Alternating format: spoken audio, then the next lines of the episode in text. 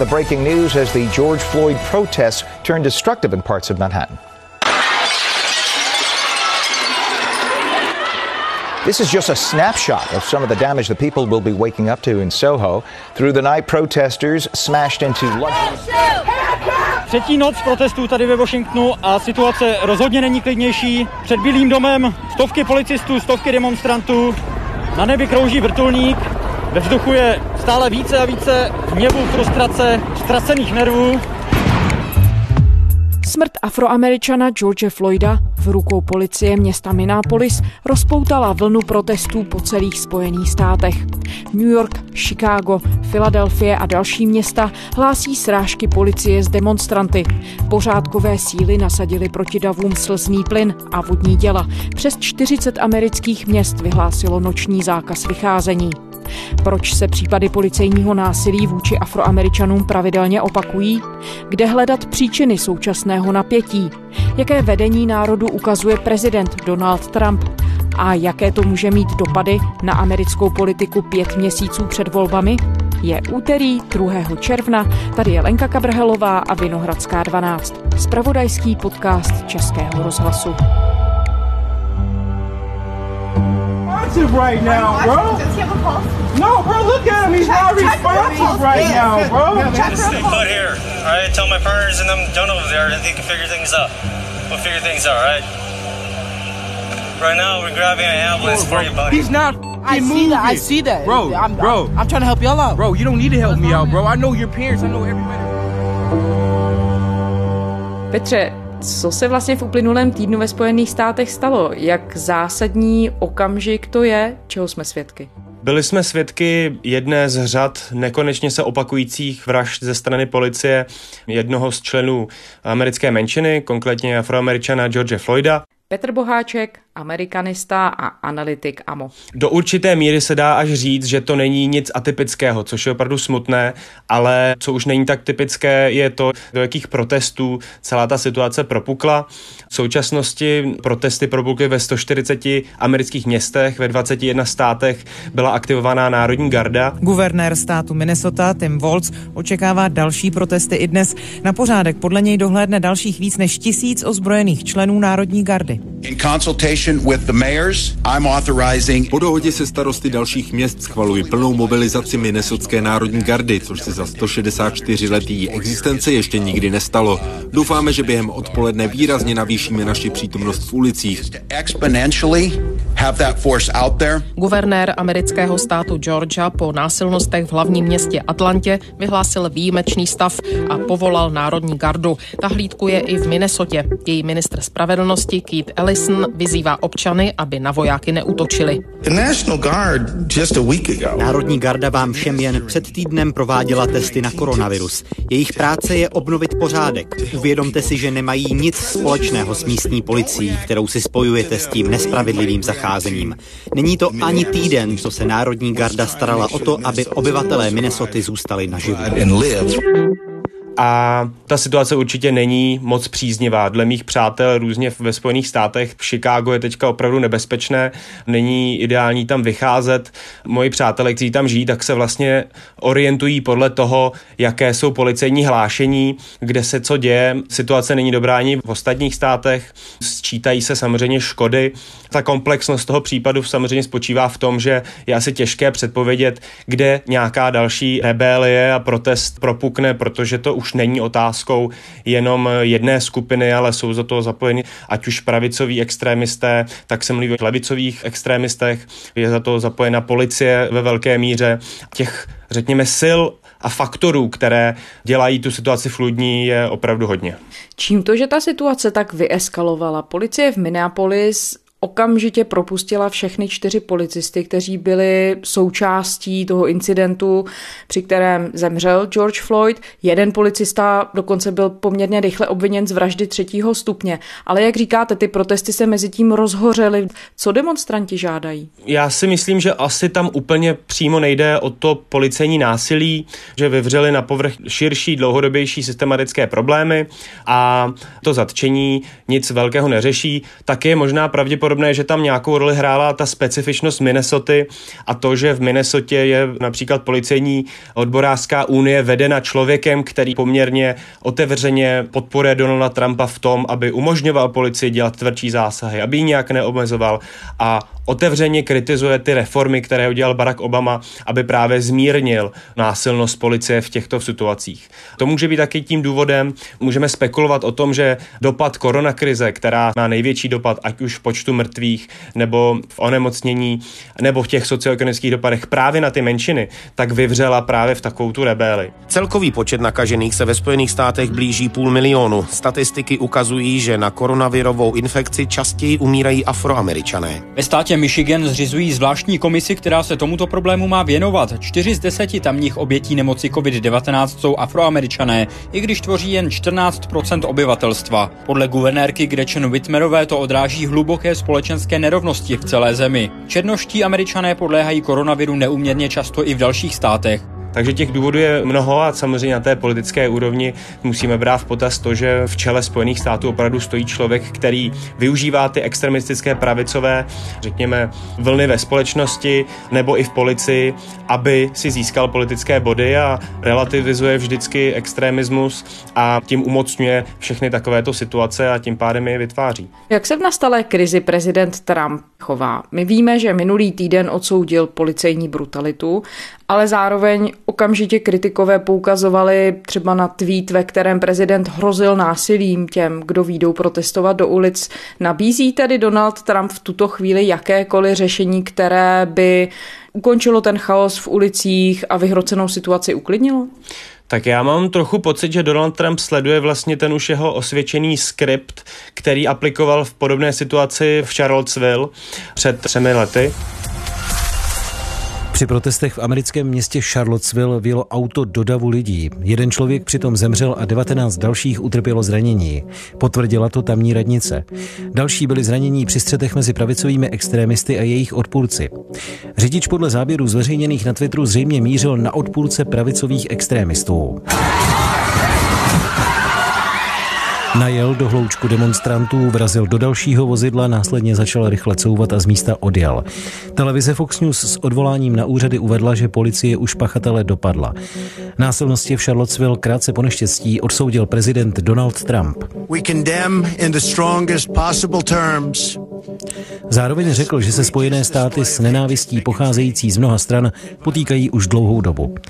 Pochod s názvem Sjednoťte pravici svolali běloští nacionalisté. Kdy on nejdříve do určité míry relativizuje celou situaci, začne nemluvit o nějakých pravicových extrémistech a tom problému, řekněme v této situaci té vraždě, ale o tom, že situaci zhorší zejména levicoví extrémisté, mluví o antifě a začíná samozřejmě rozmělňovat ten původ celého toho problému.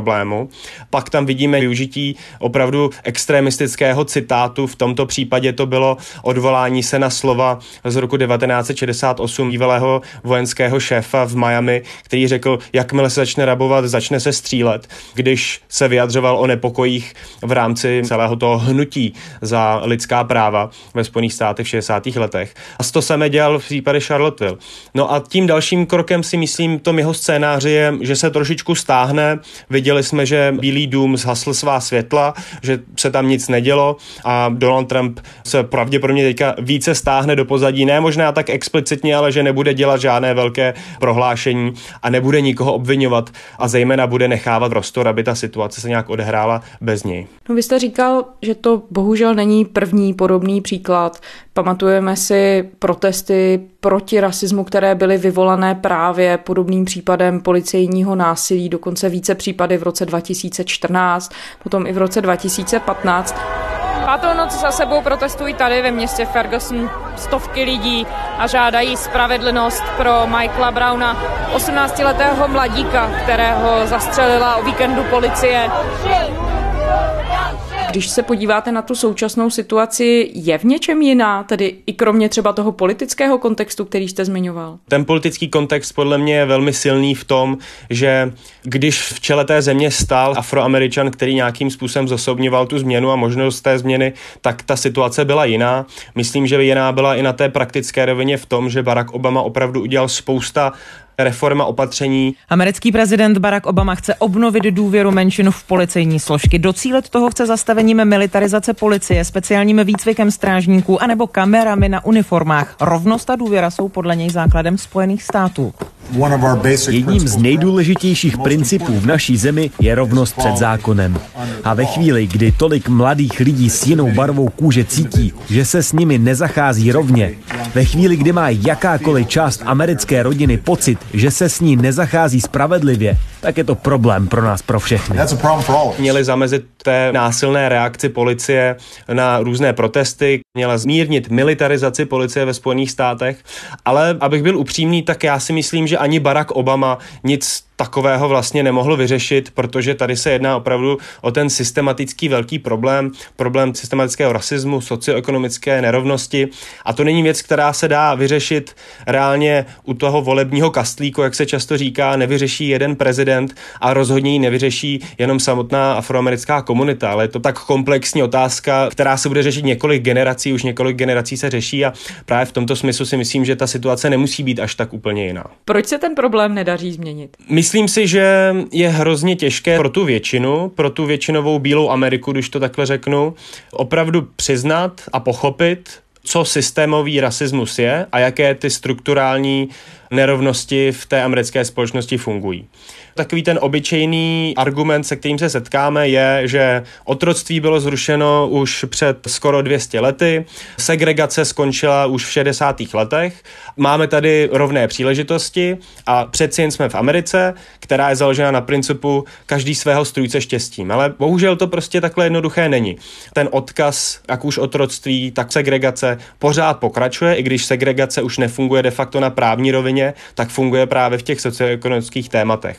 My se můžeme podívat na spoustu sektorů té společnosti, kde opravdu ten rasismus existuje nebo kde ta segregace existuje. Ve zdravotnictví je spousta statistik a výzkumů, které ukazují, že afroameričané a menšiny mají horší zdravotní péči, je hůř dostupná, dostávají jinou diagnózu a konec konců i dopad koronaviru, který disproporčně dopadl právě na menšiny, to ukazuje. Studuju na prestižní univerzitě, platím vysoké školné, když mě ale zaregistruje policista, nezajímá ho moje vzdělání nebo vychování, vidí obličej Černocha a ten u policie asociuje nebezpečí, které vyžaduje akci. Pak je tady otázka vzdělání samozřejmě. Afroameričané sice mají větší pravděpodobnost, že získají například stipendium na univerzitu, ale už to základní vzdělání v těch čtvrtích afroamerických je opravdu na úrovni rozvojových zemí, kdy není výjimečné, aby se člověk na té základní škole v těchto problémových oblastech vůbec nenaučil počítat a číst. A k tomu ještě musíme připojit problematiku celého kriminálního systému, kde afroameričané za stejné přestupky dostávají větší tresty, jsou více persekuováni, jsou mnohem častěji zastavováni policií a kontrolováni a tím pádem za stejný přestupek více pravděpodobnější je, že dostanou nějaký trest a ještě je statisticky krásně doloženo, že ten trest je větší. Reformovat se musí celá justice. Policisté potřebují kvalitní výcvik. Lidé jim v tuhle chvíli nedůvěřují. Tohle jsou všechno strukturální problémy. Mají co dělat také s tím, že například ten vězenský systém ve Spojených státech je vlastně soukromý biznis, jako téměř všechno ve Spojených státech. Takže co nejvíc vydělá je to mít zavřeno co nejvíc lidí. Jsou tam další politiky historii, které právě přímo se zaměřovaly na afroameričany.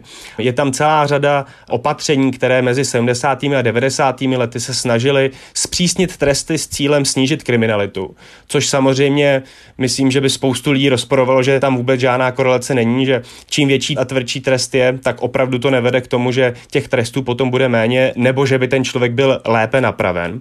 A všechny tyto opatření dopadly nejtvrdšeji na tu socioekonomicky nejslabší skupinu na ty menšiny. A tady asi je na místě dodat socioekonomicky slabší, zejména proto, protože se musí pořád vypořádávat se stovkami let otroctví, s desítkami let segregace a pokračující znevýhodněné socioekonomické situace. Tohle je dost komplexní obrázek a myslím, že pro tu většinovou bílou Ameriku, když jí toto předložíte, tak není schopná se s tím vyrovnat, není schopná to přijmout a už protože je to vlastně nepříjemné a taky proto, že samozřejmě si chce hlídat tu svoji, řekněme, privilegovanou pozici v té společnosti. Když zmiňujete ta čísla všechna, zmiňoval jste vlastně ty oblasti, kde dokládají i statistiky nefér zacházení, nejenom s afroamerickou komunitou, ale i s menšinami dalšími. Podle statistik třeba američan černé barvy pleti má i třikrát větší šanci zemřít při zásahu policie, když jsme zase teď zpět u toho policejního násilí.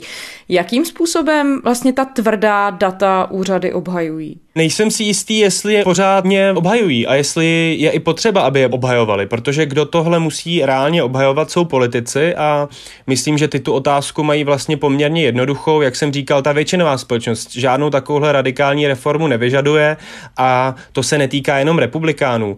Je spousta i demokratů, kteří podporovali podobnou politiku, která byla zaměřena přímo na afroameričany. A jak říkám, já si myslím, že lidé chtějí vlastně v tom komplexním světě jednoduché vysvětlení a opravdu je jednoduché říct si, afroameričané nebo ty menšiny nechtějí pracovat, nechtějí se vzdělávat a vlastně mají jenom nataženou ruku, bez toho aniž bychom chtěli pochopit tu komplexní socioekonomickou rovinu toho, pokud vyrůstají v těch podmínkách, do kterých jsme historicky uvalili, tak to sebou nese spousta té zátěže, baggage, jak se říká v angličtině, která jim na sociální úrovně bere sociální kapitál, rozvrací celou tu společnost. V těch afroamerických komunitách je poměrně zdůrazňováno absence otců v těch rodinách, která samozřejmě vede k tomu, že ti mladíci nemají žádný model. A všechny ty opatření, ať už jsou to příležitosti na univerzitách, jsou sice sympatické, ale vlastně vůbec neřeší ten hlavní problém. Kdybych měl mluvit z vlastní zkušenosti, tak já, když jsem žil ve Spojených státech na univerzitě, dokonce jsem byl na pokoji s jedním mladíkem Černochem z Floridy a ten pocházel přesně z těchto těžkých poměrů a tam byla prostě hrozně na něm znát, ačkoliv to byl prostě dobrý člověk, jak se moc na něm to jeho těžké dětství podepsalo. Jak nebyl schopný řešit konflikty, jak nebyl schopný řešit kritiku například na fotbalovém hřišti, kde jsem ho znal nejlépe a jak měl prostě úplně jiný ten sociální základ a sociální a psychologické vybavení na to vypořádávat se s těmi věcmi. A to není věc jenom typická, když takhle řeknu, afroamerické komunitě ve Spojených státech, ale chudobě jako takové.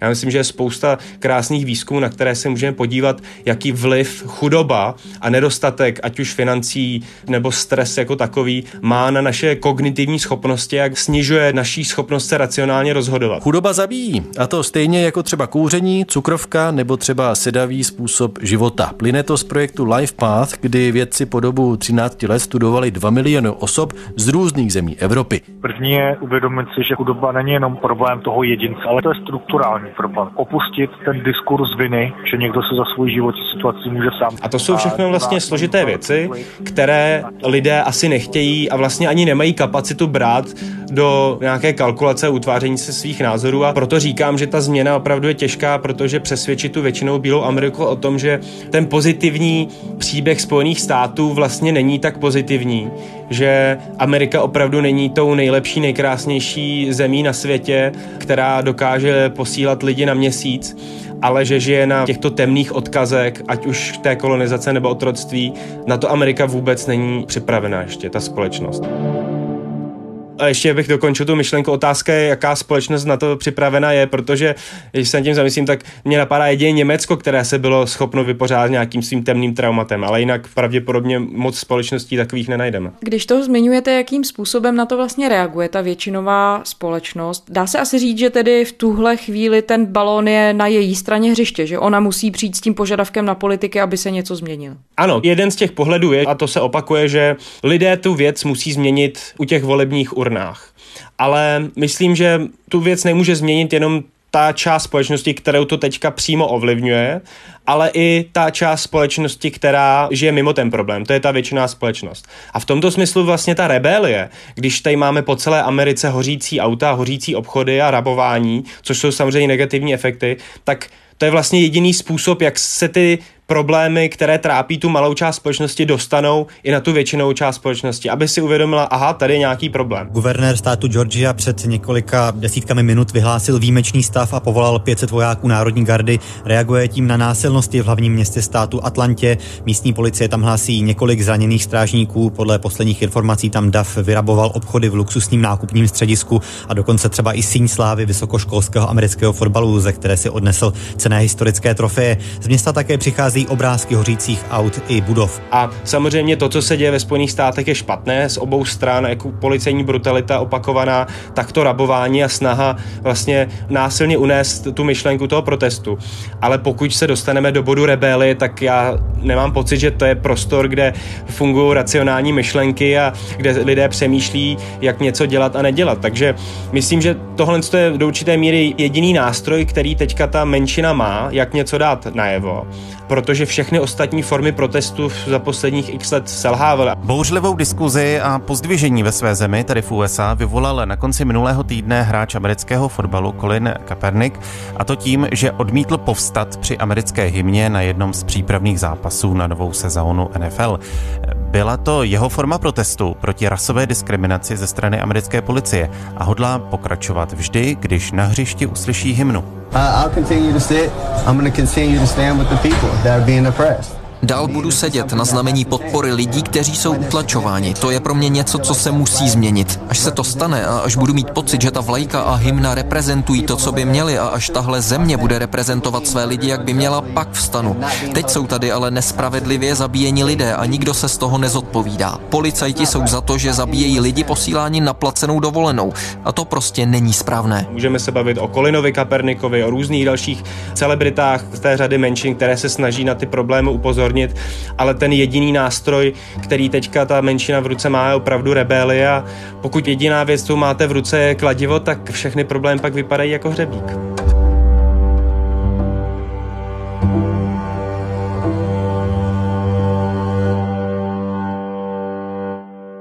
Jak důležitý podle vás je v tom řekněme, uvědomění si té většinové společnosti, jak hluboký ten problém je. Třeba taková věc jako čistě slovník, který používáme. Já se vrátím k tomu, co jste říkal úplně na začátku. Vy jste zmínil slovní spojení policejní vražda a to je teď věc, která se objevuje vlastně mnohem častěji i v amerických médiích. Dřív se to označovalo za zabití nebo za incident. Vidíme to třeba i v různých prohlášeních různých politiků. Často se teď třeba ale objevuje i výraz mimosoudní vražda. Jakým způsobem způsobem tohle může ovlivnit způsob, jakým ta společnost vůbec celý ten problém přijímá. To si myslím, že je docela podstatná část celého toho problému a té transformace, to, že se přesně, jak jste řekla, ty věci nazývají slovy vražda a ne jenom, že to je nějaký incident nebo zranění nebo nehoda. To si myslím, že se také do určité míry mění a celkově to, že se o těch věcech mluví opravdu otevřeně a přestává se schovávat za nějakou zahálku toho, že je všechno v pořádku a do určité míry si myslím, že to může také až k tomu vyprovokovat ta současná vláda Donalda Trumpa, která opravdu odkrývá tu často skrývanou část americké společnosti a ten právě rasismus a to, že tady existují takové segmenty mezi lidmi a jsou důležité pro tu politickou výhru, když to takhle řeknu, tak to si myslím, že také v tom hraje určitou roli. Takže v tomhle, když to tak paradoxně řeknu, můžeme být Donaldu Trumpovi vděční za to, že opravdu ukázal to, jaká Amerika je a jaké problémy v sobě ještě skýtá. No ona se v posledních dnech objevila i kritika, nebo řekněme argument, že politici ve Spojených státech si nedovolí výrazněji kritizovat policii za tvrdý postup a za brutalitu, protože politika do jisté míry je na policii závislá. Je to pravda? Jaká je vlastně kooperace vrcholné politiky Spojených států a policejního sboru? Já si myslím, že do určité míry ty nádoby jsou spojeny, že tam nějaká linka rozhodně bude. Když si zamyslíme nad prezidentstvím Baracka Obamy, tak on samozřejmě měl být ten člověk, který přinese tu změnu, ale ani on nebyl schopný ty věci tak dramaticky změnit. A je otázka, jestli opravdu to je věc, která je politicky změnitelná. Ale jedna z těch jeho hlavních snah byla snažit se demilitarizovat tu policii. Zejména jsou tam konkrétně programy někdy z 90. let, které umožní policii v Americe si de facto zadarmo obstarat válečnou techniku. Nemusí za to platit peníze a samozřejmě toto je nějaký nástroj, jak zvýšit svoji moc. A myslím, že každý policejní šéf, šerif samozřejmě chce mít víc moci, ať už z nějakých osobních důvodů horších, anebo čistě opravdu proto, aby zajistil přece jenom bezpečnost té společnosti, což je jeho práce. A myslím, že těžké jim takovou tu moc do určité míry brát. Ale to možná se dotýkáme také tématu policejní kultury ve Spojených státech, která si myslím, že je dramaticky jiná než v České republice.